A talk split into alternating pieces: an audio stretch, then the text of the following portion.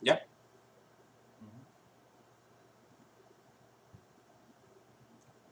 ¿Te sale puerto la base también o todo? Eh, sí, ya, ya debe estar en el dashboard. Ya, ya, está, ya dice que está live. Ok. Ya abrí la página. Ya vi esto. Y vamos a transicionar en 3, 2, 1. Bienvenidos a todos nuevamente a Cirebox Live. Este es el episodio número 5 del 25 de octubre del 2020. El día de hoy empezamos un poco tarde. Este se nos hizo bien difícil por el cuestión, como ven, estoy en otro ambiente. eh, tuvimos un problema con internet, pero vamos a, vamos a introducir a nuestro invitado de hoy, que es como siempre, Will está con nosotros, el colaborador de número uno de Cyberbox. Eh, un placer estar aquí otra vez. No- ya no me siento tanto como invitado, me siento ya como trabajo, porque también estoy haciendo la producción para esto durante este tiempo. Pero vamos a seguir echando para adelante y seguir trabajando con todo lo que tenemos y seguir eh, prohibiéndole a ustedes los diferentes episodios de, la- de los temas de noticias en términos de entretenimiento, videojuegos, tecnología, con la ayuda de Chris, el gran administrador de Cyberbox PR, el que eh, lo sabe todo y comparte todo para nosotros estar al día con la información. Bueno, hablando de compartir todo, pues realmente esta semana, como mencioné, ha sido un poquito difícil y no he, no he estado muy eh, publicando todas las cosas que han pasado eh, por el problema de conexión de internet y energía eléctrica. Pero vamos allá, vamos a empezar a hablar de, lo- de los temas más importantes esta semana. Le queremos recordar que estamos auspiciados por Kiki Sos y Geek Paradise, pero vamos a hablar de ellos más adelante. El primer tema de hoy eh, prácticamente es NBA 2K21 recibe una actualización y de repente añaden anuncios. Will, ¿tú leíste algo sobre este tema? Sí, yo pude leer un poquito de estos temas, cual a la misma vez, para mí como jugador de diferentes juegos de, de diferente eh, de, variedad, no es nada nuevo. Porque esto es algo que hemos se está aplicando a través de formas productivas para atrás. La diferencia de, NBA 2K, a diferencia de otros juegos, es que aquí no hay ningún beneficio por estar viendo estos anuncios. Eh, yo soy alguien que me gusta mucho los juegos de pelea y en Street Fighter V introducieron los anuncios pequeños, no animados y todo, solamente una imagen estática, cual por tú ver esto te dan 10, 10 chavitos, por decirlo así, para poder comprar después tu próximo personaje, co- costume y cosas así. So hay un valor de por poder ver estos anuncios. En Rocket League, si no me equivoco, y en FIFA, había, estos son otros juegos diferentes que tenían unos pequeños anuncios. No era tan grande como animado, como si fuera un anuncio del Super Bowl. A diferencia de lo que ahora está introduciendo NBA 2K 1, eh, 21, 2K21. Porque el revolú aquí fue lo siguiente. El juego, cuando se lo dieron a los reviews, decían, puede optar por no tener eh, lo que eran los anuncios y no estaban disponibles. Pero ¿qué pasó? Ocurre una actualización, un update. Y de repente ahora tienes que ver estos anuncios de 5, 6 minutos, 2 minutos o un minuto rápido entre medio, del loading y todo esto. Y eso es lo que molesta. Porque no son como los anuncios de YouTube. Tú sabes que tú le das skip a, los- a los 5 segundos y estás para y vamos para adelante. ¿Sabes? Como que ya. eh, estos son los anuncios que no puede hacerle skip, que no hay forma de comprar DLC para quitarlo y bloquearlo. Y uno está pillado con esto. Exacto. Eh, bueno, em, en sí, eh, mucha gente tenía, o, o pues expresaron eh, mucha molestia respecto a esto.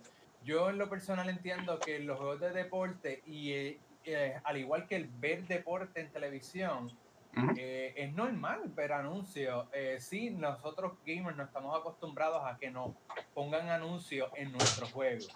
Pero cuando tú ves la televisión y ves alguno de estos deportes, ves los anuncios obligatoriamente. So, entiendo que no es algo, válgame, me, me- Es que yo me entiendo-.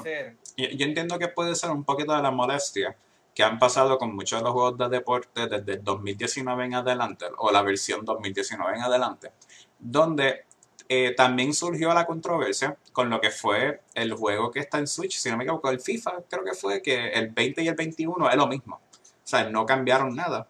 Si no me equivoco, o fue otro juego de deporte, que por lo menos en Switch es el mismo juego, pero con otro nombre. No, no cambió absolutamente nada Y estuvo el vacilón que la gente lo que hacían era que hacían copy-paste del review del juego del año pasado que era malo.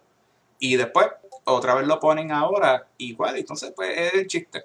Los anuncios, los anuncios son buenos y malos. Porque en términos de obligarlo adentro de un juego, eso sí que no, no, es cómodo, porque prefiero ver un loading screen después, tú sabes, 30 segundos, cada vez seguimos reduciendo el loading en los juegos. Pero cuando son pequeños anuncios, por lo menos para los juegos de deporte, como en la NBA, que en los letreros que están por el lado o en pelota, ahí está el anuncio pequeño, pues eso sí, pequeño, que una imagen nada más o algo adentro, pues está bien. Pero cuando tengo el anuncio completo de que, ah, saludo, esto es un infomercial de este producto que nunca te interesa o no te aplicaría a ti en tu vida nunca, pues ahí ya pues uno se molesta. Sí, sí, eh, en verdad que, o sea, para nosotros gamers nos molesta que nos pongan anuncios tras que compramos el juego 60, 70 dólares, lo que te haya costado el juego. En, recientemente esto pasó con eh, UFC 4, que cuando tú ponías el juego cuando salió el juego no tenía anuncios para nada. Y de repente como con una actualización eh, unos meses después, bueno, no unos meses, un par de semanas después, después que ya los reviews están, y de repente aparece una actualización que pone anuncios de que si la serie de Boys tienen que verla. Y pues, pero... la gente hizo un, un montón de, de, de, de, conmoción en Twitter y terminaron quitando esa función. Pero entonces viene NBA ellos hicieron exactamente esto en la versión del año pasado. Vienen y tiran este juego sin anuncio. Después que salgan todos los reviews, casi un mes, un mes después, y de repente viene a actualizar y te respetan los anuncios. Y ahí es que la gente pues está bien caótica con esto. Lo que pasa es que también hay que considerar ahora si esto va a ser un paso hacia el futuro en términos de cómo van a desarrollar los juegos. Porque si tú me hubieras dicho que el juego era más barato, pero tengo que ver anuncios, como si fuera casi un juego móvil, pues estuviera perfecto, porque así es que son los juegos móviles. El juego es gratis y por ver un anuncio tú apoyas este desarrollo poquito a poquito y estaría espectacular, sería bello y hermoso. Pero esto lo estás pagando ahora más caro. Y ese, esos anuncios adentro del juego no trae ningún provecho a nosotros. Porque si tú me estás diciendo a mí que vamos a decir que el anuncio sea de Nike, por decirlo así, por ver este anuncio de Nike adentro del juego, ahora mis personajes o el personaje que puedo crear dentro del juego también va a tener un ítem exclusivo de Nike o algo así.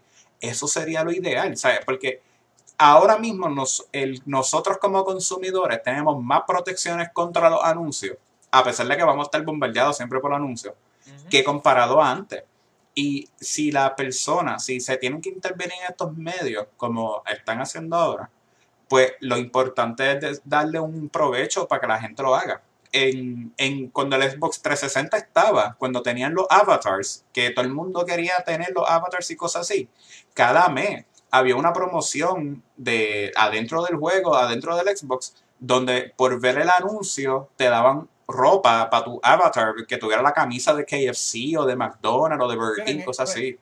Pero, en esos casos los anuncios tenían una recompensa. Exacto, exacto. Simplemente están ahí y tú no puedes y no te ganas tenerlos aquí. No, exacto. Pero por eso que te digo, cuando hay recompensa, tú como que le pasan la mano por encima al, al dolor que es de ver un anuncio. Porque créeme, que ver un anuncio mal hecho eh, está así. En Puerto Rico tuvimos uno con el de Bacardí, el de los ejecutivos de la noche y cosas así, que ese anuncio nunca se va a morir de tan malo que era, pero tú tenías, la gente lo vio y decían, ¿cómo rayos yo voy a comprar un producto auspiciado de esta manera?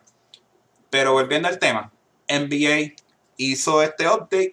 Eh, citamos que a lo mejor si el público de verdad presenta suficientes quejas, lo quitan o lo modifican o algo así, pero al ritmo que esto va a ir, en los juegos de deporte pueden ser que ahora tengas que pagar un DLC extra para que sea el ad block, como pasa en los juegos, juegos móviles. Entiendo yo que es una mecánica fácil para el mercado para adoptar, pero que va a ser sumamente odiosa.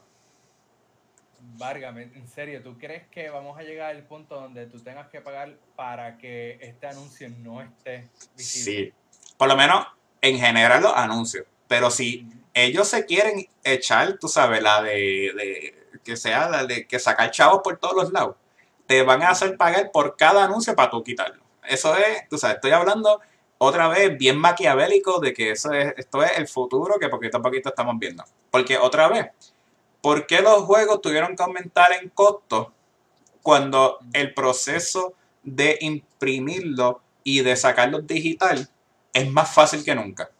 Exacto. ¿Por qué aumentamos precios de algunos componentes que literalmente están sobreabundados y se están reciclando? No es algo nuevo, estás reciclando algo que ya existe.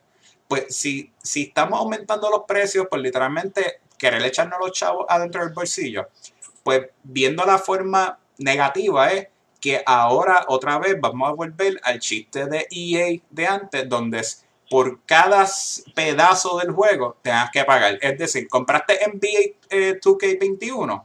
Qué bueno que compraste 2K21, pero tú sabes que no compraste el acceso a los equipos. So que ahora tienes que pagar para tener este equipo que te guste. Y este equipo que te guste, pues para, que juegues con el jugador, después paga extra para eso. Que eso es tristemente lo que el, el que es bien paranoico y odia eh, la corporación te va a decir que va a pasar. Y usando este tema, sí, esto lleva a algo, a, a, un tema que pues claramente ser que es un poquito agitado con este tema, porque presento algo que hemos brincado un poquito más adelante. Una de las personas que estaba con Google Stadia, el director creativo, presentó un punto de vista sumamente controversial. ¿Cuál él dice? Contra el streamer específicamente. Él dice que los streamers deberían pagar una licencia para poder streamear los videojuegos. Porque claramente esto, para darle un poquito más del, background, de lo que fue lo que pasó, por qué llegó este comentario, muchos de los, de los eh, streamers grandes en Twitch recientemente han perdido mucho acceso a sus videos de cuando ellos comenzaron. Estamos hablando de 2012 en adelante. Estos videos se perdieron debido a que usaban música registrada y le han hecho un DMCA takedown, el Digital Millennium Copyright Act, para poder eliminarlo. Exacto, ¿y qué pasó después? Pues normal, este, la gente se enfocó no por eso. Bueno, la gente se enfocó en general, pero claramente eh, muchos de los streamers grandes dijeron, ah, no se preocupen, que estamos tratando de salvaguardar esto para después subirle en YouTube todos los videos de los buenos momentos de 2012 para atrás. Estamos hablando de 8 años. Eso es algo muy importante. 8 años atrás es que se perdieron los videos. Pero durante toda esta conversación sale el él y menciona esa frase, ese punto de vista que claramente no es muy bueno y al fin y al cabo, mucha gente, pues ya rápido, se asociaron en contra de Google. Odian Stadia. ¿Por qué? Porque el direct, uno de los directores es de eso. Yo sé que ya, pues, nuestro amigo Axel, cual es un fanático de, de Stadia, cual él te puede explicar que sí, tiene cosas buenas y tiene cosas malas y cosas así. Pues, tristemente mencionando Stadia en otros lados, le han, ¿sabes? Se ha puesto en problemas y le están diciendo, no, que, que Stadia es una basura porque mira el tipo de gente que tienen con el brand. Eh, si no me equivoco. Estamos hablando, y estamos hablando que este es el, direct, el creative director, este es el tipo que tiene control de la dirección en cuál se mueven los juegos o, fue, o por ejemplo el género del personaje principal de cada juego. Este tipo tiene un montón de control sobre los juegos internos de Stadia. Y le están dando esto este tipo de poder. exacto. Eh, y este tipo, pues está como tú dices, está en contra de los streamers prácticamente, cuando la plataforma como tal está a favor de, los streamers. Y el chiste se explica solo, porque la, el, el, el, banner que él tiene es de arte, de un streamer conocido que él cogió ese arte, quitó el artista original y puso eso como el banner para su cuenta de Twitter, para colmo. lo plagió Para colmo. O sea, lo mismo que él estaba criticando, él lo hace. En verdad que, pues, esto es a lo que hemos llegado. Eh, recuerden que los streamers, a pesar de que dirán lo que dirán de los streamers, que algunos pensarán que pierden el tiempo, otros pensarán que se están robando los chavos, o por hacer monerías en pantallas la gente le está pagando, sea lo como ustedes lo vean. Me siento insultado. No, no, pero, no te la realidad es que a veces cuando tú hablas con la gente que no está en nuestro ambiente, y tú dices streamer, nos ven así como monitos en la pantalla o en la frente a la cámara para ganarnos dos o tres pesos. Así nos visualizan dos o tres personas que no están en nuestra comunidad.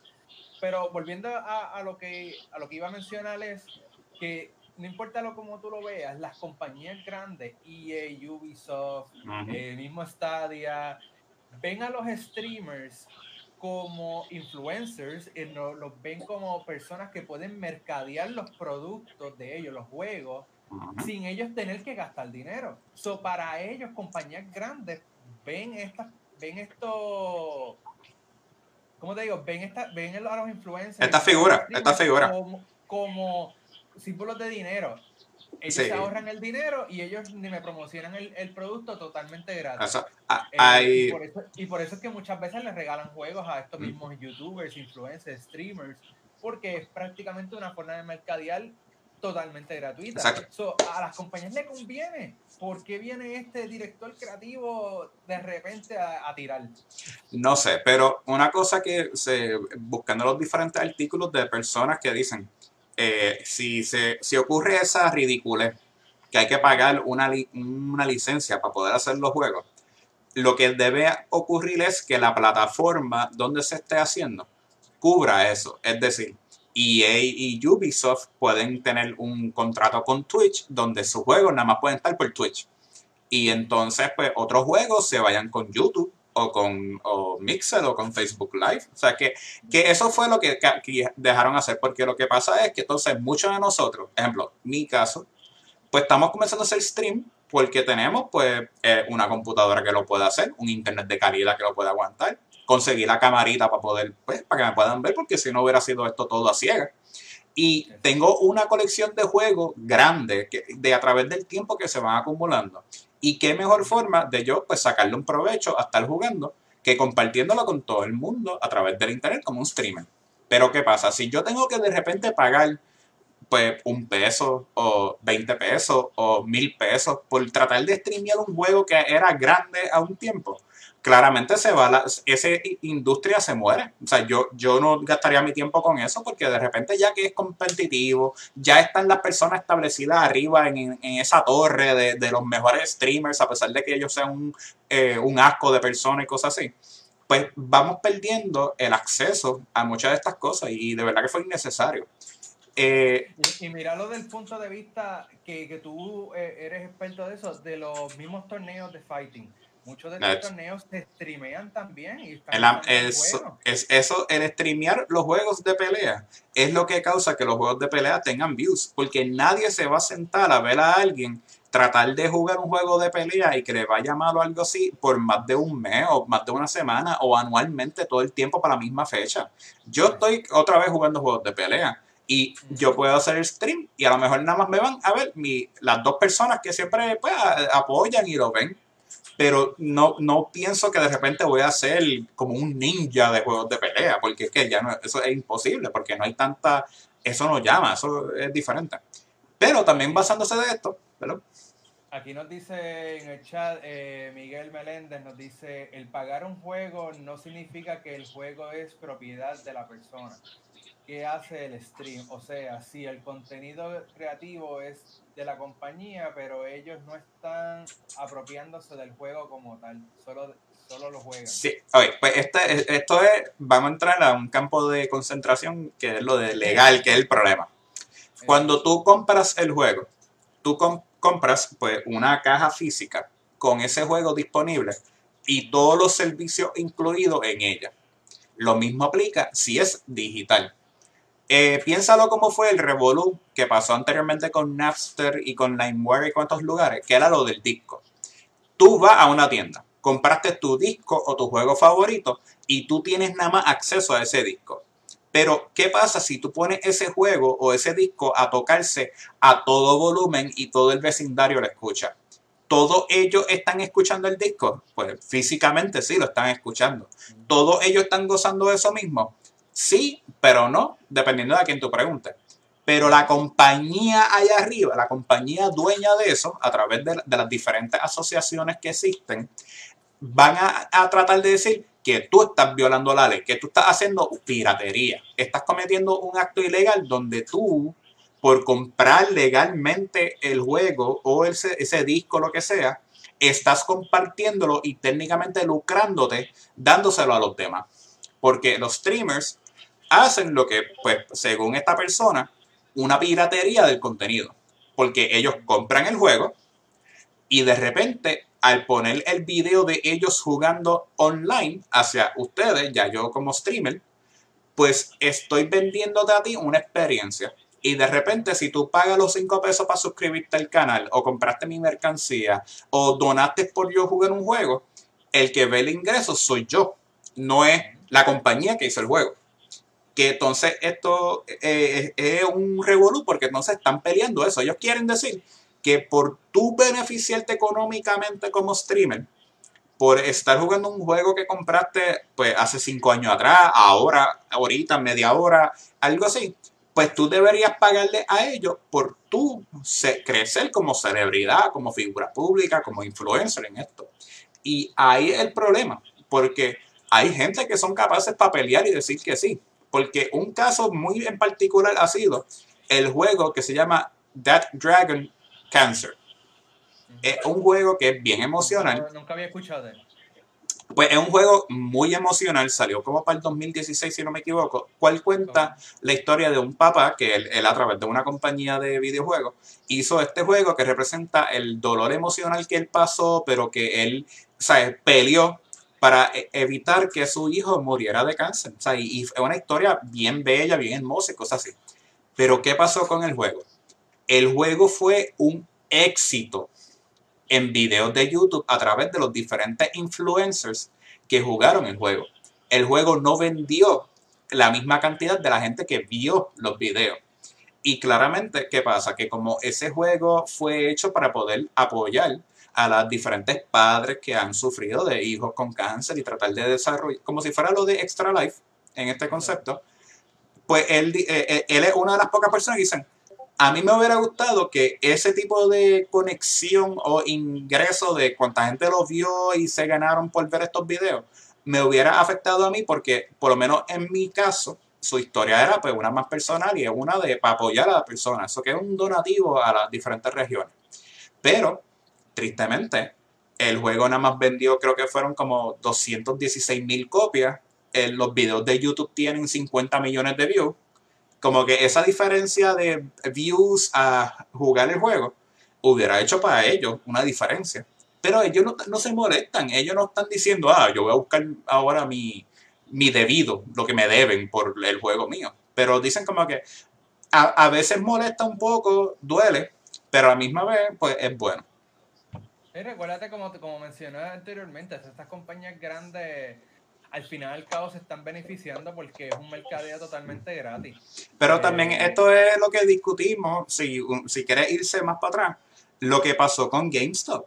GameStop al fin y al cabo vive de revenderte un juego ya usado. Una vez ellos venden el juego por primera vez, no le importa cuántas veces le entra el juego para atrás y, para, y eso así, porque ellos lo que quieren es revenderte un juego usado. Y por eso es que, y por eso es que muchas compañías comenzaron a tratar de venderte el login key, de que una vez tú lo usaste por primera vez, tienes que comprar una llave extra para evitar que sea una copia eh, modificada o vieja y cosas así. Y eso no duró mucho, eso duró creo que dos años nada más en algunos juegos. Bueno, este, eh, sí, pero ya pues ya saben, este, esa fue la, la, opinión de un abogado sobre, sobre el tema este de los streamers. Así que bien, bien importante, no se, no, no, no se dejen, sigan haciéndolo de ustedes.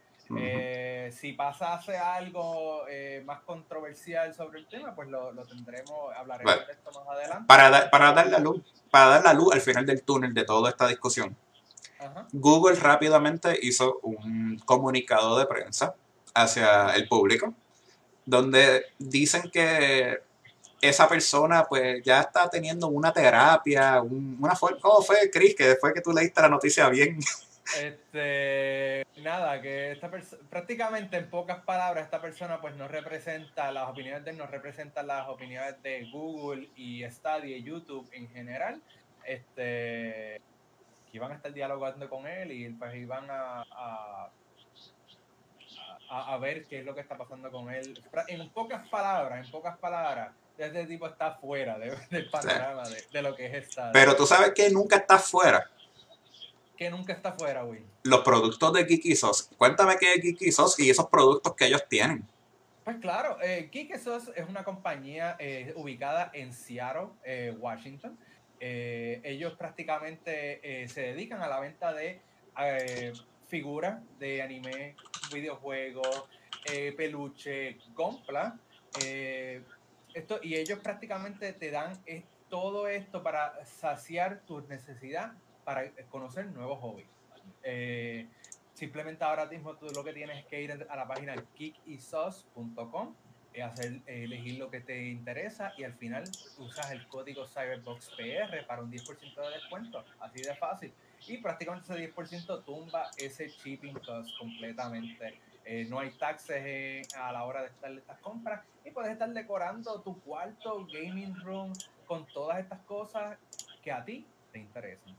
También nos auspicia también nos auspicia Geek Paradise. Geek Paradise es una compañía puertorriqueña eh, que distribuye camisas, eh, abrigos, trajes de baño, eh, diferentes accesorios para tu vestimenta con contenido exclusivo de ellos. ¿Qué quiere decir esto? Imágenes, personajes exclusivos de Geek Paradise. No vas a encontrar Marvel, DC, nada por el estilo, simplemente sus logotipos. Es genial. Para la semana que viene voy a estar eh, vistiendo una de las camisas de Geek Paradise que está genial. Y claro, ustedes pueden entrar a geekparadise.store, entrar, hacer su compra. Las camisas están súper baratas y te va a salir más barato si usas el código CyberboxPR para otro 10% de descuento. Eso ya saben ya saben que así mismo, como están viendo arriba, Cyberbox PR, arriba de nosotros, encima del live, usan eso mismo y tienen un 10% de descuento. Eso es correcto. Eh, y como le digo, ese 10% prácticamente tumba en los shipping costs eh, que tú tengas en, ahí eh, y prácticamente está saliendo al costo. Súper genial. Entonces, pero habrán, a seguir hablando de los streamers tú sabes, también tengo, tengo aquí este tema caliente de una persona que es muy importante para la política y para, para, ¿sabes? para el cambio que muchos de nosotros estamos viendo. Exacto. AOC o Alexandra Ocasio Cortés. La ¿Quién es Alexandra Ocasio Cortés para las que no saben? Pues ella es eh, eh, siempre me confundo si es esto, representante o si es senadora. Eh, es alguien que está en Cámara o en, en el Senate de Estados Unidos, representando para el distrito de Nueva York, cuál es una de las personas más jóvenes que han entrado a este mundo. Es una persona que ha traído muchos puntos que nosotros, nuestra generación, nos molesta a través de, las diferentes conferencias, de las diferentes entrevistas que ella ha hecho. Y claramente, como ella, pues, por decirlo así, es de las más jóvenes que están, ella hizo un stream ¿Con qué juego? Among Us.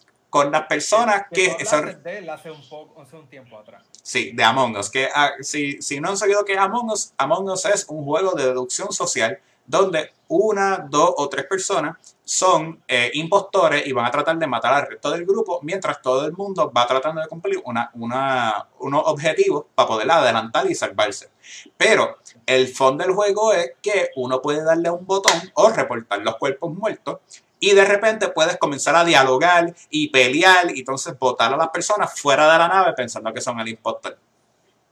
¿Y qué pasa si, lo, si lo, los logras votar a todos? Ganaste, ganaste, o sea, es, un juego bastante rápido, es, mucho más la dinámica del el pensamiento de uno, de cómo, eh, dónde matar, cómo matar, cómo tratar de dialogar y decir que eh, no son los sospechosos, pero de verdad terminan siendo los sospechosos y cosas así. Pues ella rompió otra vez lo que eran los récords de stream antes. Nada más con este, jugando Among Us. Eh, solamente una vez, ¿verdad? No jugó más nada. ella, ella ya ha jugado otras veces. Aparentemente jugó antes de ayer o algo así. Pero fue, pero fue más casual. No fue tanto como fue la, la, la motivación para poder jugar Among Us así en stream como fue. Porque este. Entonces ella tuvo, tenía un mensaje, un propósito para hacer este stream. Pues parte del stream, ella también participó con Ilha Omar, que es una, eh, una de las. Eh, también una de las persona en Cámara o Senado, no me recuerdo bien de los términos, mala mía, me, disculpo, eh, cual ella es musulmana, que también ha sido pues suficientemente atacada a través de, los medios y de todo por, por, ser una persona de color diferente, igual que Ocasio.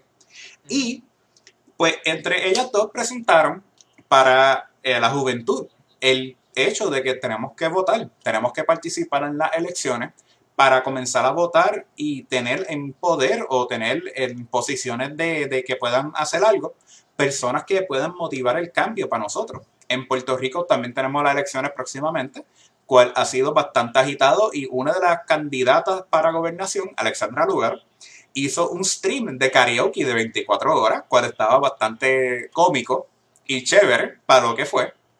Pero claramente el, el impacto que tiene ella, Alexandra Lugaro, en Puerto Rico, no es tan grande como es eh, AOC, como es usualmente que le mencionan, afuera, porque estamos hablando de personas de todo Estados Unidos, estaban uniéndose, estaban teniendo en común este diálogo para ella, para tratar de mover el cambio.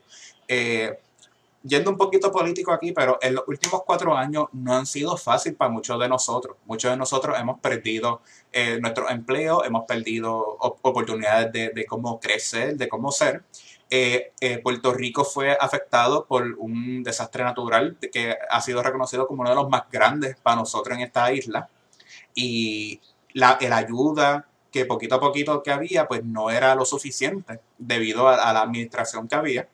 Y, y, claramente todo esto es a base del voto de una persona, de, de una persona afecta la decisión tomada a largo plazo y este cambio o esta motivación para que las personas jóvenes o las personas de media edad o cualquier edad participen a votar porque representan que son humanos. Porque un problema que siempre hemos tenido es que vemos a las personas que participan en muchos estos de política como una persona totalmente eh, desconectada a la realidad que nosotros, estamos viviendo. Una esta persona está usando streaming, la campaña democrática a través de Joe Biden creó una isla en Animal Crossing donde tú puedes ir de gratis y buscar obsequios y cosas así que dice, ah, pues Biden y cosas así. Eso que estamos hablando de una modernidad en términos de política, pero también hay que tomarlo un poquito con calma porque tampoco es que vamos a hacer que todo sea de política ahora. Claro, pero es una estrategia para estos políticos eh, tratar de cautivar o empoderar a la juventud a que voten, porque la juventud es la que puede hacer una diferencia. Eh, lamentablemente muchas personas mayores ya tienen un prejuicio, ya tienen una mentalidad de quién votar y pues van a votar como siempre han votado. Pero este año es bien importante en Estados Unidos, al igual que aquí, eh, que voten y que hagan una decisión sabia y que se eduquen quién y, y vean quién es un candidato correcto. No, no simplemente rajen la papeleta por un partido. Es muy importante que, hagan su investigación y eh, pueden, ustedes que nos están viendo, pueden hacer una diferencia a la hora de, hacer estas votaciones. Y por eso es que estos políticos están usando las diversas plataformas, como mencionó Will, Animal Crossing, Twitch, Among Us, eh, juegos populares, para poder llevar su mensaje y poder llegar a nosotros, porque si lo hacen por los medios locales, televisión, mucho, hoy día casi nadie, por lo menos nuestra juventud, nosotros, la juventud, no ve canales locales ya, lo tienen que buscar, tienen que evolucionar para poder llegar a nosotros y Exacto. mensajes, que eso es lo importante. Eh, eh, eh eso, cambia. ustedes, los que nos están viendo, tienen que hacer esa, eh, votar y hacer esa decisión educada. ¿Y vas a decir? Sí, que también estos cambios poco a poco que se hacen, eh, causa claramente molestia a algunos, sí, porque una de las repercusiones que ocurrió después de este stream de ella, donde rompió el récord, ella tenía alrededor de 450 mil viewers por más de una hora, a diferencia de cuando fue Ninja con Drake y todo eso, que nada más llegó a 300 y pico de mil. O que estamos hablando que ella casi dobla la cantidad de viewers que habían. Pues también el problema que ocurrió después de ese stream es que Among Us fue hackeado. Y, y ahora mismo, si juegas Among Us o si jugaba Among Us anteriormente, siempre te iban a llegar mensajes de que vote for Trump y vete para esta página para que apoyes a Trump y cosas así. Porque tristemente las personas que estaban en contra de ella, pues decidieron hackear Among Us y seguir mandando mensajes y cosas así. Y ahora mismo si abre Among Us el juego, te sale un mensaje bien grande como que sí, mira, fuimos hackeados, nos dañaron los servidores, eh, estamos trabajando, ignora el chat por la hora, ¿sabes? Como que vamos a echar para adelante y cosas así. Exacto, pues la gente no le puede dar mucho casco a eso, pero lo importante es que los, el mensaje se llevó y entonces los developers pues fueron hackeados, pero nada, se para adelante. Ellos van a mejorar el juego y, la gente va a poder seguir jugando. Este, Will, um, volviendo un momentito a lo que era este Stadia, esta semana, antes de todo ese revuelo que hablamos, ellos presentaron eh, una campaña que se llama Good Stuff. Y, en esta campaña fueron, fue tres días y en estos tres días ellos revelaron un demo jugable totalmente gratis para todos cada día anunciaron un juego nuevo y lo pusieron disponible van a estar disponibles hasta, creo que hasta el final de mes, hasta el 29 o algo por el estilo. Este Entonces, adicional a eso, anunciaron eh, tres juegos que van a estar llegando a la plataforma eventualmente. Eh, pero vamos a, y uno de uno de los juegos vamos uno de los demos vamos a estar hablando ahora enseguida. Eh, tuviste esta campaña estuvo bien chula estuvo bien chula la campaña para darle un poquito más de vida o darle un, look refrescante a Stadia. Porque ya hemos tenido la experiencia donde algunos de los viewers de Gamer Share Experience y a través de nosotros también de Cyberbox eh, no tienen completamente acceso a Stadia. Y entonces pues hay que tomar en consideración ese cambio de, de los juegos que ofrecen. Uno de los juegos que pusieron, pues yo lo pude jugar y me encantó, pero no me encantó a la misma vez debido a cómo es el juego. ¿Cuál, el, fue, ¿cuál fue? Humankind. Pues Human, Humankind, si lo consideran en general, es Civilization, pero un poquito más dinámico. E-, eso, fue, eso fue la única opinión que tuve del juego. Así. Es bien divertido porque tú vas desde el principio y siempre vas eh, eh, subiendo la escala, la tecnología de tu humanidad, o sea, de Humankind. Pero el único malo del juego, para hacer un demo, era un poquito corto, no tenía acceso a todas las cosas. Y sigue siendo otra vez un juego de estos hexadecimal que a través del tiempo, pues es estratégico, pero es lento. No es para todo el mundo. No es un Age of Empires. No es un Age of Empires donde es más rápido de estar buscando recursos y si no busco recursos a tiempo, como lo que era StarCraft y cosas así, que te quedas atrás. Ok. Eh, yo no, tuve la oportunidad de jugarlo. Eh, voy a ver si puedo jugarlo antes que se acaben los demos. Eh, mencioné que anunciaron tres juegos que van a llegar a la plataforma. Uno de estos es Phoenix Point. Este va a llegar en el 2021. Creo que, si no me equivoco, es un shooter espacial. Eh, John Souls. Eh, la estética es bien uh, caricatura, pero es como un RPG. Se ve chévere. También llega en el 2021. El otro juego creo que fue Ark Survival Evolved. Ya todo, mucha gente lo ha jugado. Este juego va a estar para los pros, gratis para los que tienen la membresía pro, el año que viene también. Entonces, eh, otro, creo que un pequeño anuncio fue que iban a tirar una expansión para Orcs Must Die 3 y también va a ser ese juego también es exclusivo para el para Stadia y la expansión creo que sale el 6 de noviembre. Esos fueron los anuncios como tal que iban a llegar. Entonces, como mencionaste, uno de los demos era Humankind, ya hablaste de que, que, creo que estaba en fase beta, no es un demo como tal. Sí, pero, el juego como pero hay que hablar claro, hay que hablar claro. Beta, alfa, early access son, forma, son formas lindas de decir demo. Sí, prácticamente. El juego está, eh, eh, dependiendo cómo tú lo digas eh, o qué frase usas, vas a ver que el juego está más roto que, si está en alfa está bien roto, si está en beta pues está semi roto y si está en demo es que está hasta casi listo. Pero esas son las diferencias. entonces, ¿cuál fue el otro juego uh, que anunciaron? Bueno, el otro demo, el otro demo fue el, ah, el de Pac, el de Pac-Man, que es prácticamente un Battle Royale de Pac-Man. Sí. Él, lo estaba jugando y le gustó. Bueno, al día de hoy Axel sigue jugando ese juego, actualmente está trabajando, pero no probable también está jugando el Battle Royale de Pac-Man, so que mira, te está viendo el jefe, ten cuidado Axel, te queremos, te extrañamos. Esto... Yo como que lo probé un chispito y es más o menos lo mismo que Mario 35 y Tetris 99, prácticamente la misma dinámica. Tú juegas en tu, en tu panel y entonces hay otros jugadores jugando en tu panel y ellos te pueden atacar haciendo diferentes cosas en su área y los ataques pasan de panel en panel entre los jugadores. Y al final el que gana es el que logró sobrevivir a todos los ataques. Eh, eh, eh, está, cool porque seguimos usando el modo de Battle Royale que desde 2012 no lo, no lo dejamos soltar. O sea, queremos poner en todos los juegos un Battle Royale. Pero es diferente la dinámica y se siente como un respiro nuevo de Battle Royale, pero claramente como pasó con Tetris 99 y va a pasar con el de Mario y ahora con este de Pac-Man, eh, va a durar a lo mejor, como dicen, un season, dos seasons y después de ahí pues otra vez volvemos a que ya estamos cansados de jugar el Battle Royale, queremos jugar otra cosa. Exacto, pero eh, es algo diferente, algo refreshing y, y, es un clásico. vamos a ver cómo está, pero eso es un demo.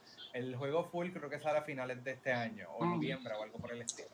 Eh, el juego no va a salir primero en Stadia, pero después va a salir a otras plataformas. Okay, Entonces, el último juego, el último demo que presentaron es este Immortals Phoenix Rising. Y este juego sale en diciembre para todas las plataformas. ¿Y qué es Immortal Phoenix Rising? Yo lo jugué, no sé si Will lo jugó, si lo jugaste me vas a decir ahora. Eh, este, pero sí, pero yo lo jugué y quiero decirles qué me pareció, pero antes de decirles eso, yo tuve la oportunidad de jugar este juego antes con el nombre original, se llama Gods and Monsters. Y el juego era más o menos lo mismo, pero obviamente el personaje era diferente y yo lo jugué hace como un año atrás. Pero Will, ¿tú llegaste a jugar este juego? O el demo, por lo menos. Pude tener un poquito del taste del demo pero no lo terminé, porque no... Me, sentí un poquito conflicto. O sea, tenía un mensaje conflictivo, pero vete tú primero, termina tú de decir pues tu lado y después yo digo el mío. Ok, pues prácticamente yo jugué este juego hace, cuando se llama Gods and Monsters, prácticamente la dinámica era eh, parecida, pero no era igual. Ah, el personaje principal no era, era un hombre, no era una mujer como ahora.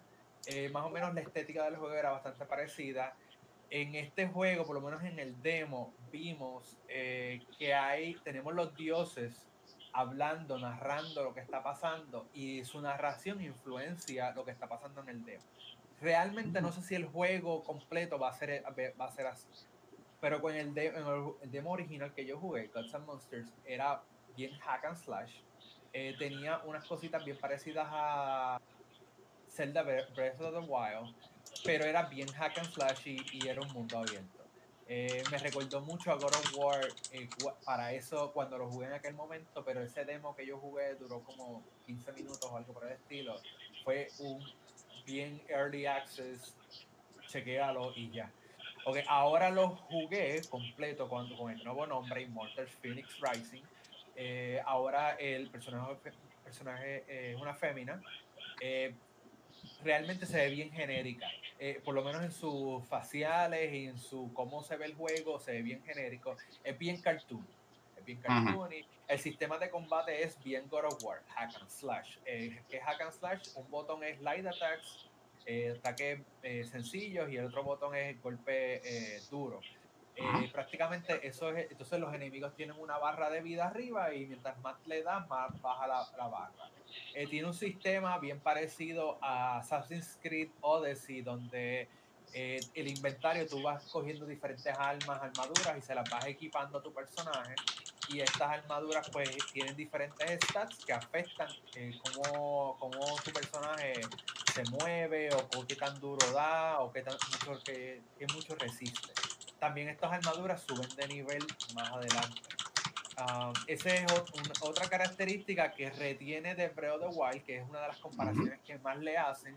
Es el mundo abierto, bien cartoony, eh, vas por el diferentes áreas, tienes que coleccionar diferentes eh, cosas, eh, cofres, tienes que ir a dungeons, eh, puede, tiene, el personaje tuyo tiene unas alas y puedes hacer glide como Link en el juego de Breath of the Wild también.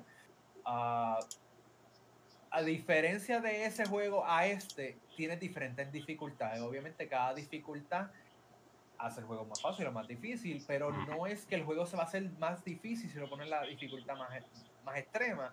Es cómo tu personaje resiste. Por ejemplo, eh, si lo pones en Very Easy, tu personaje, por ejemplo, puede escalar las montañas más altas de principio a fin, desde el principio del juego. Mientras eh, lo pones en hard, pues tiene tu personaje, tu estamina es bien corta y tienes que hacer mucho progreso en el juego para que esta estamina incremente y entonces puedas hacer estas escalas. Eh, el juego, mientras más difícil, es gameplay como tal, porque yo lo puse el más difícil y yo le daba cantazos a los enemigos y obviamente si tenía una espada mejor los mataba más rápido, pero no sentí que era bien difícil, bien difícil comparado con Very Sí, había algunas cosas que estaban más accesibles. Eh, en, ah. eso es lo que yo creo que va a ser la diferencia si lo va a jugar un niño primerizo en lo que es gaming o ya alguien más experimentado, pues qué tan diestro tú eres a la hora de, de moverte o procesar los, los, los comandos en tu control yo lo jugué en Stadia usando el control de PlayStation 4. Eh, y en verdad que el juego me cambió la interfaz, detectó que era un control de PlayStation 4 y lo jugué super nice, como si hubiera sido en PlayStation 4.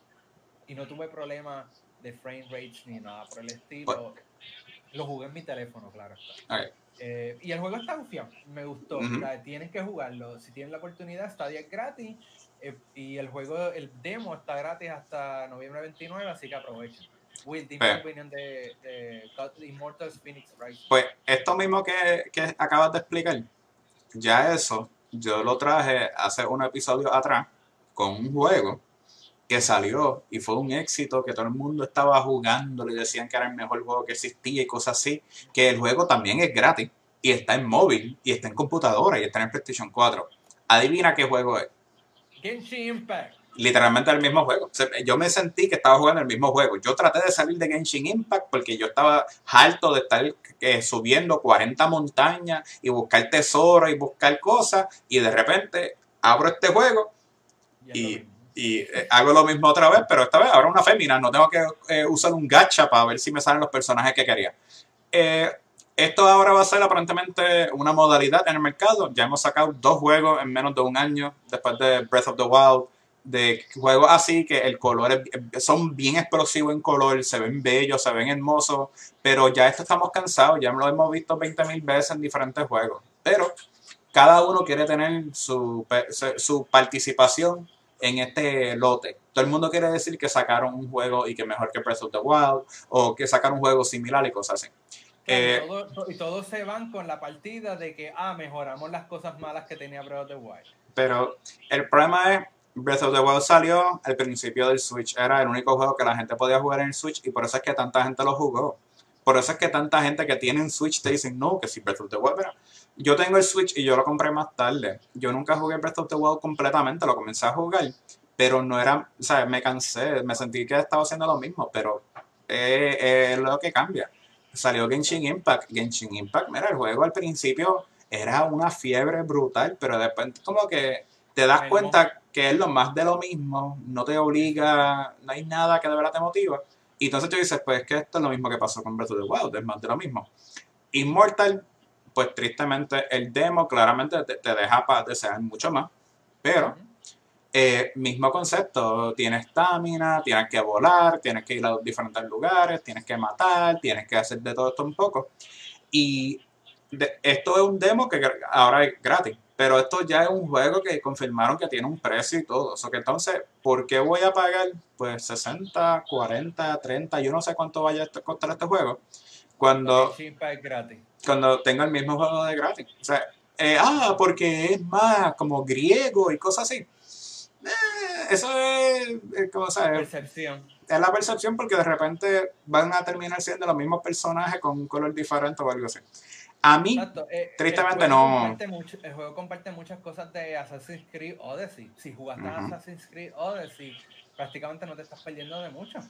entonces, por lo menos por mi parte, es de eso que es como que más de lo mismo. No estamos otra vez tocando algo que de verdad te diga como que, wow, qué brutal. Me pasó con Humankind. Ambos juegos, eh, perdón, por lo menos eh, Immortal de Ubisoft, si no me equivoco. Humankind no estoy seguro si es Ubisoft también o si es independiente aparte. Mm, no me acuerdo el estudio de Pero son dos demos, por lo menos de los tres demos, ¿sabes? El de Pac-Man, así. Dos de ellos son versiones modificadas de juegos que ya llevan en el mercado, que han vendido bastante bien, que tienen una buena comunidad, que tienen muchos tutoriales de cómo jugarlo. Y por lo menos a mí no me sorprendieron lo suficiente para justificar, pues, ah, sí. Pero claramente eh, tenemos notas discordantes, como ejemplo, Axel va a decir que, ah, que- que eso es lo mejor porque está en Stadia, ¿sabes? Porque es brutal, Dios mío. Pero no, eh, eh, chis- eh, chisteando así, eh, está cool para Stadia. Para Stadia es un, algo nuevo, porque como Stadia no ha tenido acceso a Genshin Impact debido a cómo está hecho, pues claramente Stadia necesita un juego así. Eh, el Pero Humankind recuerda, que, pero recuerda que este juego no es de Stadia, este juego va, a- en va a salir para todo el mundo, sí, sí, sí, sí. sí. Diciembre 10 para todo el mundo. Sí, sí, pero- pero- aquí. También hay que tomar las plataformas. O sea, acuérdate que, que cada plataforma necesita algo de, de variedad. Tú, o sea, tú no puedes, tú no, cada plataforma, cada juego, cada sistema es como un bufete. O sea, tú no te vas a ir a un bufete donde siempre te den la comida mala. Tú tienes que ir a donde tengan comida buena y cosas así, donde te guste Exacto. estar allí. Y a veces Stadia, la gente dice, no, que los juegos se sienten medio lo- más de lo mismo. Pues eh, hay que darle eso, hay que aprovechar y abrirle las puertas para que puedan jugar más cosas y seguir expandiendo. Exacto. Este, Will, eh, tú jugaste, te- bueno, te vi streameando en esta liga, do- dos jueguitos, Alien Isolation, Isola- Ah, Isolation ok. y, pues. con, y Condemn. Dime, háblame rapidito de Ok. él. Pues rápidamente, eh, yo he estado haciendo 10 días corridos de estar jugando juegos de miedo, eh, porque yo odio los juegos de miedo, so que claramente era más challenging para mí mismo que yo jugar estas cosas. Pues comencé con un juego clásico. Esto fue un launch title para el Xbox 360, cual fue Condemned Criminal Origins. Eh, leve resumidas cuentas, el juego, tú eres un detective, cual estás buscando a un asesino en serie, y de repente te mandan por todo el pueblo porque te echan a ti la culpa de que tú eres el asesino en serie. El juego está bien divertido porque usaba mucho el combate. Tú podías romper la pared y sacar un bloque de cemento y meterle a todo el mundo con eso, o un tubito y cosas así. Pero claramente estamos hablando de un juego de 2005, cual claramente no está optimizado para hoy las gráficas y todas las cosas de hoy en día. Y entonces el miedo... Yo te, yo te vi y ese juego se veía horrible en pantalla. Sí, Pero y- yo me acuerdo cuando yo lo jugué en 360, cuando salió el 360, ese juego estaba brutal en Pues, aquel tiempo. Y entonces, pues claramente el miedo que yo tenía era doble. Era pues el mismo juego que donde los personajes aparecían de cantazo y si mi computadora se iba a crashar y prender en fuego porque no podía el, el juego funcionar. Eso que fue una experiencia casi religiosa. Yo, yo me asusté lo suficiente de cosas así. Pero una vez terminamos de jugar ese juego, que lo pude terminar off screen porque de verdad tuve que modificarlo y buscarle un mod para poder terminarlo, de verdad que eh, al fin y al cabo no fue la gran cosa. Pues jugué el clásico de miedo donde a todo el mundo le ha encantado, que es Alien Isolation. Este juego, Para mí es el mejor juego de, de, de Aliens en la historia. O sea, de no, el mejor juego de Alien, el mejor juego de Alien es Alien vs Predator, el de las maquinitas. Ese era el mejor. Ha sido tan divertido jugar ese juego. Ese es el arcade, yo hablaba de, de consola como tal. Ese juego salió en consola, pero es que nadie consigue. Sí, es que ese, ese tiene el ET eh, Cartridge Effect. Porque ese Oh. juego salió en arcades y después salió para Super Nintendo. Pero el que salió para Super Nintendo fue bien limitado y entonces técnicamente nunca lo reconocen. Ok, no, no, no, le desconocía de... No, no, es, es un chiste, es un chiste porque hay muchas veces que dices como que el, el, ¿cómo era? El Mandela Effect, que tú juras que tú jugaste algo de una manera y nunca existió, pero después tú consigues evidencia que de verdad lo tenía. Pues, Ok, pues en este caso yo, yo pude conseguir el cartridge y digo, viste, de verdad existe. O sea, está en las tiendas y todo, pero pues eh, fue bien limitado. O sea, que un cartridge de esos vale creo que dos mil y pico de pesos y de por un juego de Super Nintendo yo no voy a pagar dos mil y pico de pesos, pero eh, jugué, entonces, ¿y, y qué pasó? O sea, ¿jugaste Isolation? Yo no Eh, vi ese stream. Yo ok. quise verlo, pero Eh, estaba eh, que- no pude verlo. El juego es sumamente divertido. Te presenta el mundo de Alien justo después de la primera película, eso que te da ese feeling así bien nostálgico y todo eso. Pero tristemente, a veces la- el protagonista con lo- las decisiones que toma extiende el juego lo suficiente que tú dices, es que no hace sentido hacer esto. O sea, era, eran cosas que tú te molesta que el personaje quiera hacerlo cuando tú sabes que es inútil. Cuando el, el- el mismo personaje te lo dice. yo no la debería salvar porque me va a matar. Y yo digo, pues, pues no lo haga. ¿Sabes? Como que. Pero el juego está súper interesante porque eh, está de lo más bien en, una base. Eh, de repente pues te consigues con los androides que son los malos técnicamente en la primera película que causan que después salgan los aliens. te consigues después el alien, que el alien pues es súper inteligente, ha sido reconocido como el mejor AI hasta cierto punto en juego. Y, me, friqueaba que de repente yo caminaba y de repente yo veía la cola bajando del techo y yo como que, eh, rayo, espérate, tenía que correr para atrás, pero en ese interín ya él me veía corriendo y se me iba sí, no, no, esa es la cosa, tienes que pensar y tienes que romper la dinámica. Porque en el stream cuando estábamos jugándolo, lo más que nos dio miedo fue los androides, nunca fue el, el alien. Porque el alien sabíamos que iba a estar por ahí, que si hacíamos algo, pues nos iba a matar. Y, y como que pierde un poquito el, el susto. Pero los androides no salen en el mapita cuando tú lo usas, que tiene un sensor que te va enseñando dónde está la gente. No salen. Y de repente tú estás caminando más bien y, uno de ellos te coge y te tira y cosas así. Y entonces ahí sí te asustaba. Pero al fin y al cabo, eh, también tremendo juego de horror eh, es más por la sensación de suspenso, no es tanto del horror de, oh, tú sabes, te está brincando o algo que te asuste. Sí, pero era, todo, todo, el juego te pone en suspenso, te hace pensar dos veces cómo ir, cómo moverte, eh, qué hacer y cosas así. Claramente el juego, de las formas que uno sienta que es medio malo, es que si tú te estás escondiendo del alien y te dice no hagas sonido, y cuando tú sales del escondite, la tipa lo que hace es que mete una bofetada y zumba la puerta eh, a super patía para que suene con todo lo que da. Pues claramente tú dices como que tú no eres muy inteligente, de verdad, mano, porque tú sabes. Pero, a pesar de todos esos percances, eh, tremendo juego. Yo lo recomiendo, yo lo tengo en varias plataformas, incluso hay una versión de... Ah, hay una versión de móvil no es el mismo juego, pero hay una versión de móvil que es bastante parecido, tiene un par de cositas parecidas, solo pueden, pueden jugar esa parte. Entonces, la semana pasada yo había mencionado que yo no había jugado eh, Call of Duty Cold War, pero Will lo había jugado y nos dijo pues su opinión.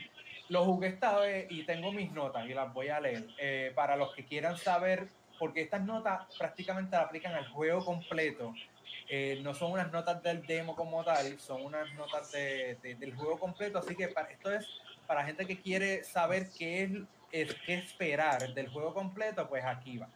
El juego como tal tiene tres modos principales, lo que es el campaign, multiplayer y el modo de zombie. También tiene un launcher, tiene como una aplicación pequeñita, dice Warzone, que si le das, te va a ir directamente a Call of Duty eh, eh, Warzone de el Modern Warfare si lo tienes instalado, pues te abre ese juego automáticamente. Si no tienes el juego instalado, pues te va a decir, ok, eh, instala este juego si quieres jugar esta parte. Entonces, prácticamente el juego no tiene ningún modo Battle Royale.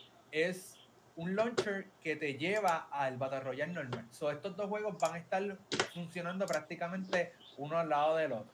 So, si tienes un PlayStation 4 eh, o un Xbox One y tienes estos dos juegos instalados, sabes que tu disco duro va a reventar.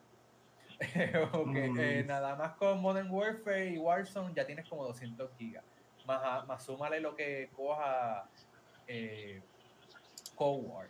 Entonces, aparte de esto, pues el, cuando tú estás jugando multiplayer, ahora vamos a lo de multiplayer porque la campaña no la jugué. Eh, ahora el multiplayer, cuando tú juegas, tu, tu personaje puede subir hasta nivel 55. Esto obviamente mm. cada vez que subes de nivel desbloqueas diferentes perks eh, como score streaks, armas, equipos, como que si granadas, que si carritos y que si diferentes cosas. Esto es normal, típico en los Call of Duty, no hay nada nuevo aquí. Eh, obviamente puedes hacer prestige, una vez llegues a 55 puedes hacer prestige y volver para atrás, empezar desde nuevo, pero reteniendo todas las cosas que tenías. Eh, las armas las encontré bastante modernas, a pesar de que el tema del juego es la segunda, la, la Guerra Fría. Y sabemos que la, durante la Guerra Fría no existían armas super modernas, pero, eh, pero habían algunas armas automáticas para esos tiempos. Durante mi experiencia en multiplayer, casi todas las armas eran bien modernas. Yo no sé si tú eh, te diste cuenta de ese detalle. Sí, casi, me- yo no vi, casi yo no vi armas viejas. Habían armas viejas. eh, Es que también no- tienes que tomar en consideración que a a pesar de que están hablando de Cold War y cosas así, eso fue de los 80 en adelante. No, tampoco es que estamos hablando donde tenemos una de la pistolita. Segunda Guerra Mundial. Un, po- un poquito después de la Segunda Guerra Mundial, si no, no me equivoco. Exacto. Exacto. Eh, pero hay muchas armas modernas y eso es un, para mí eso fue un plus porque yo le tenía un poquito de repelillo a este juego porque vi que había muchas armas viejas, por lo menos en los cortos cuando lo vi, pero cuando jugué el beta vi muchas armas modernas y dije, ok, pues le puedo Ujú. dar una oportunidad. Eh, el juego como tal tenía cinco modos clásicos. O sea, modos clásicos es los mismos modos que hemos visto durante todos los todos los Call of Duty prácticamente Team Deathmatch, Hardpoint, Domination, Kill, Confirm. eh, así que prácticamente todos estos modos están. El único malo que en el beta no te dejaba escoger el modo, era como random. Tú decías Quick Match y eh, te escogía un modo de estos, de los que mencioné. Pero entiendo que el juego como tal lo que va a tener estos cinco modos clásicos. Eh, por lo menos no vi en el, en el interfase del menú, no vi en ningún momento espacio para más. Puede ser que me equivoque, puede ser que el juego tenga más adelante. O los añadan como hacen a veces que tiran un update, añaden un modo y remueven otro. Mm, eh, tenía tres modos nuevos, que fue los que Will mencionó la otra vez, Dirty Bomb, ARMS eh, y ARMS Mosh Pit y VIP Escort. Que eso fue los, si quieren saber más o menos qué eran eso, ya Will las había mencionado en, el, en el stream pasado, pero para recapi- recapitular, Dirty Bomb es como un mini Battle Royale, eh, pero tienes que controlar, eh, matar la gente, cogerle unas cosas y activar unas mini bombas y el equipo que más lo haga gana. Eh, Mosh Pit prácticamente era eh, controlar los puntos que se movían y VIP Escort, tú tenías, uno de tu equipo tenía el, eh, era el VIP y tenías que protegerlo hasta que llegara un helicóptero y se lo llevara. Si el otro equipo lo mataba, pues ya. Y entonces rotaban, cada, creo que eran cuatro rounds. mm. Pero eso, si quieren saber más de eso, Will habló mucho en detalle de eso en el, en el stream pasado. Eh, eh, son modos divertidos. A mí me gustaron, fueron prácticamente de, de los tres modos, eh, me gustó más el, el de Dirty Bomb, que fue el que a ti te gustó también. Este, el otro que me gustó mucho fue Mosh Pit, porque me gustó porque por lo menos en el mapa que yo lo jugué eran, eran como unos barcos. Entonces habían vehículos, metralladoras, sniper, habían de todo. Y tú tenías que coger los diferentes puntos, pero los diferentes puntos estaban diferentes barcos y tú, nave o, eh, tú, tú ibas a los diferentes barcos, ya sea en los vehículos o por ziplines. Y estaba bien cool. Me gustó ese mapa, por lo menos el mapa, y el modo estaba bien chévere. Eh, el otro que era el en el menú a mí, por lo menos mi experiencia, esto ya es más mi experiencia, Sí. en el menú se me crachó el beta, pero como hablamos hace un momento, hace un rato, los beta, eh, los juegos tienden a estar broken, tienden a estar rotos Bueno. y este tipo de cosas pasan. No sé si a ti te pasó algo con el... No, por lo, por lo menos así no me pasó algo así, pero lo bueno de esto fue que nada más te ocurrió en el lobby al principio. No fue durante un juego o algo así, que ahí sí que el juego se pone más, ¿cómo dicen? No, el más, más poderoso, más, más odioso, porque ahí es que te dan los bans, los timeouts y cosas así. Exacto. No, pero por lo menos en- me pasó en el menú y lo que pasó fue como que el juego se trancó, lo dejé mucho en el menú y de repente como que se trancó, no me dejaba dejar seleccionar nada, el audio se fue, tuve que resetear, eh, o sea, quitar la, la aplicación y volverla a, a poner porque se, se crashó. Pero por lo menos como tú dices, fue en el menú, no fue durante el juego. Mi experiencia durante el juego, fantástica, no la guié, este, pude Se sentía cómodo. kills, se sentía bien y me gustó mucho. Me, me sentí que estaba jugando ya, ya un Call of Duty normal. Cuando comparado con Modern Warfare, que tenía tantos modos y tantas Sí. cosas que, que decía, y entonces tiene este sistema de. Por lo menos, si esto fue el beta nada más, sabemos que claramente cuando salió el juego oficialmente va a tener el mismo abundancia de modos, porque claramente Call of Duty ha sido un juego que tiene un largo historial de formas de multiplayer que a la gente le han gustado, siguen inventándose nuevos métodos de eh, multiplayer que no estaban accesibles durante el beta, pero esperemos que cuando salgan, pues, tú sabes, tener la- el, como digo, el bufete de multiplayer diferente para jugar. Pero eh, eh, en sí mi experiencia fue, eh, este se parece más a un multiplayer clásico, o por lo menos mi, a, un Call of Duty clásico, no a Modern Warfare, que era un, como tú dices, un bufete de diferentes modos y tú no sabías ni qué jugar. Entonces el, el Modern Warfare tiene este sistema que parece como un Battle Pass. Y este juego, por lo menos, en ningún momento dado vi ese, ese tipo de interacción. Asumo que por eso es que tiene ese launcher para Warzone, por, para que si la gente quiere ese tipo de juego, pues vaya a la otra aplicación, no a este. Y el último detalle que vi fue que este juego tenía cinco estudios trabajando en el juego y pues cuando tú lo notas, eh, notas que obviamente el multiplayer fue trabajado por un estudio, el modo zombie fue trabajado por otro estudio y la campaña fue trabajada por, por Treasure, eh, que es la gente que hace este, los, los, Black Ops. So, pero para que tengan, eso es para que tengan en cuenta lo, este juego prácticamente fueron un montón de estudios, hicieron diferentes eh, partes del juego y las metieron todas juntas. So, es posible que cuando estés jugando el juego te, des cuenta que algunas cosas, quizás la campaña no se asemeje mucho a la, al multiplayer y el multiplayer no se asemeje mucho a la, al modo de zombie, porque todas estas partes del juego fueron hechas por diferentes estudios. Eh, eso está interesante. Eso es bien importante y por eso es que eh, había, estaba la controversia esta de que los juegos acortaron el plazo porque este juego no se supone que saliera este año, saliera el año que viene y que habían cancelado un juego que, que estaba pautado para este año y ese no salió, pues para que tengan la idea, si ese juego que iba a salir este año fue cancelado, pero ese juego, el multiplayer de ese juego fue el que metieron en, en este, en este eh, Cold War pero la campaña eh, la hizo otro estudio. Eh, prácticamente este juego es una mezcla de diferentes estudios, lo que quiero decir. Pero está chévere, está chévere. Así que me, me gustó y se lo recomiendo. Muy bien, eh, Will, prácticamente eso es todo por el día de Pues por lo menos la noticia es random, por lo menos para esta semana. El Xbox One Series X siempre se lo vacilaban que se parecía como una nevera de Samsung o algo así. Y ayer sacaron el video donde ellos hicieron una nevera igual de grande como si fuera el, Series X y lo presentaron. Era bastante chistoso, era bueno que, ver que hay sentido de humor.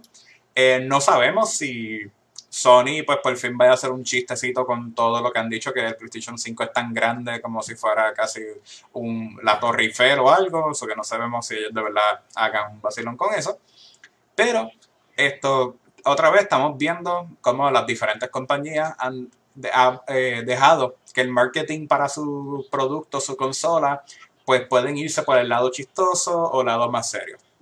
En este caso, me ha gustado de Xbox. Una nevera. o sea, ¿qué, qué, mejor forma que te diga, diablo, te ganaste un Xbox Series X y tú, bien pompeado, llega al frente de tu casa y de repente ves al tipo con el carrito así, ¿dónde te la pongo? Porque esto es una nevera completa, papá. Esto, ¿sabes? Y tú como que, pero no era una consola. Sí, sí, la consola está adentro, pero tú sabes, si está en la nevera también. Te ganaste una nevera. Y la consola. Y, la nevera parece un Xbox Series X.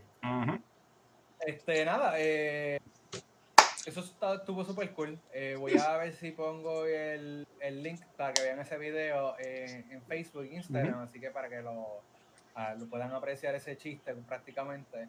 Pero nada, Will, eso fue todo por el día de hoy. Exacto. Espero, que, espero que a todos les haya gustado este programa. Eh, síganos en Facebook, Instagram o como Cyberbox PR. Pueden buscarme en Twitter también bajo el mismo nombre si quieren mantener la conversación.